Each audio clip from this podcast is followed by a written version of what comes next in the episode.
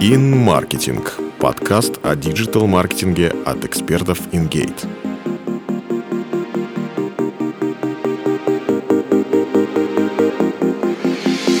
Привет! Ты слушаешь подкаст InGate. Меня зовут Ольга Волобуева, я руководитель HR отдела InGate. С увеличением количества технологий растет объем компетенций эксперта, который управляет, находит и создает эти технологии. Чтобы компания развивалась в ногу с рынком, необходимо учитывать HR-тренды. Какие именно, расскажу в этом выпуске подкаста. Ученые из Стэнфордского университета проанализировали список управленцев и узнали, что их успех только на 25% зависит от hard skills и на 75% от soft skills. Термин появился в американской армии в 50-х годах 20 века и определяется как навык работы с машинами. Казалось бы, машины — это же то, что нужно. Тут логика, интеллект и прочие аналитические способности. Но на самом деле речь идет о прикладных навыках. Специалист, таргетолог, СММщик, айтишник должен попасть к нам уже готовым. Но ни один вуз не выпускает нужного и готового digital-специалиста. Академическая база безнадежно устаревает и не успевает за рынком, поэтому бремя обучения ложится на компании. Они за это отвечают, они за это платят деньги, они должны в это вкладываться. Второй тренд. Проект равно команда. Допустим, специалист есть, но не общается с командой, конфликтен, медленно принимает решения, игнорирует обратную связь.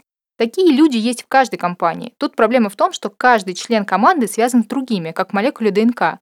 Если поврежден хоть один атом, одна частица, то это критически сказывается на дальнейшем развитии живого существа. Так и любой токсичный член команды влияет на развитие его проекта, и это проблема для каждой компании. Третий тренд.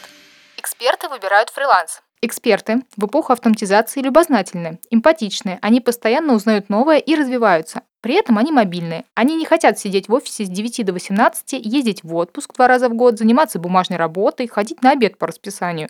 И тут есть два варианта работы. Первый. Такой эксперт работает на аутсорсе над несколькими проектами, в том числе над твоим. В таком случае ты не будешь его контролировать, только получать результат в определенные сроки. Второй. Нужно создать такие условия в офисе, чтобы привлекать этих специалистов. Посмотри на офисы крупных технологических компаний, например, Google или Facebook. Туда хочется ходить каждый день. Четвертый тренд. Автоматизация процессов. Мы постоянно говорим об автоматизации. В начале прошлого века машины собирались вручную. Сегодня конвейеры работают практически без людей. Завтра ты поедешь на работу на беспилотном такси.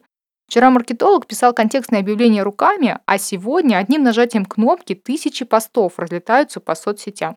Так вот, мир стоит на пороге большой промышленной революции. Она называется «Индустрия 4.0» и подразумевает то, что человечество будет развиваться не за счет капитала и природных ресурсов, а за счет инноваций и воображения.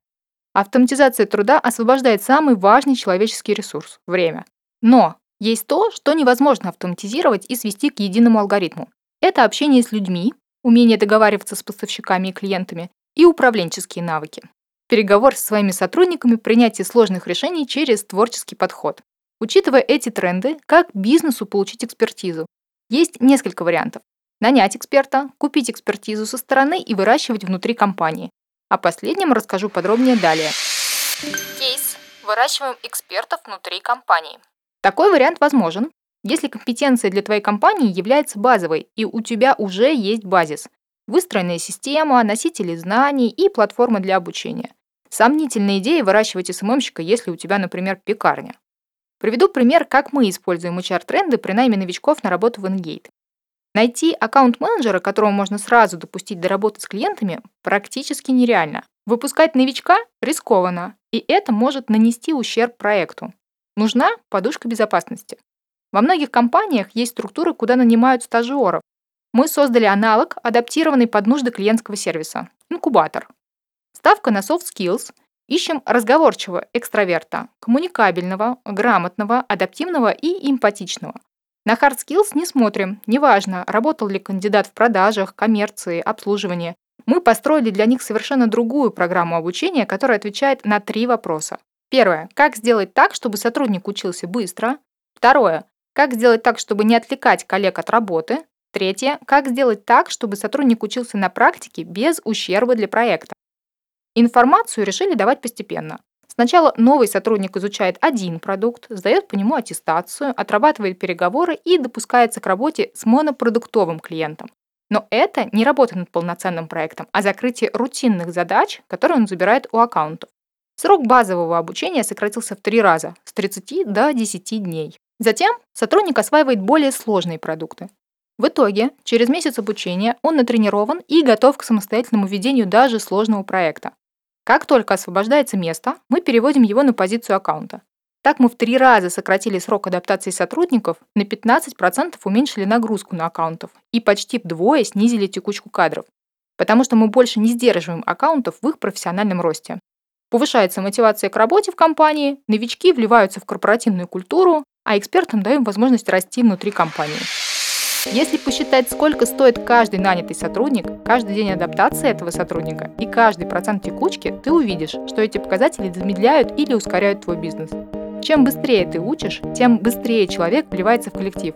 И чем круче ты работаешь над системой адаптации, тем выгоднее это для тебя. Сотрудник быстрее выходит на эффективность и окупается.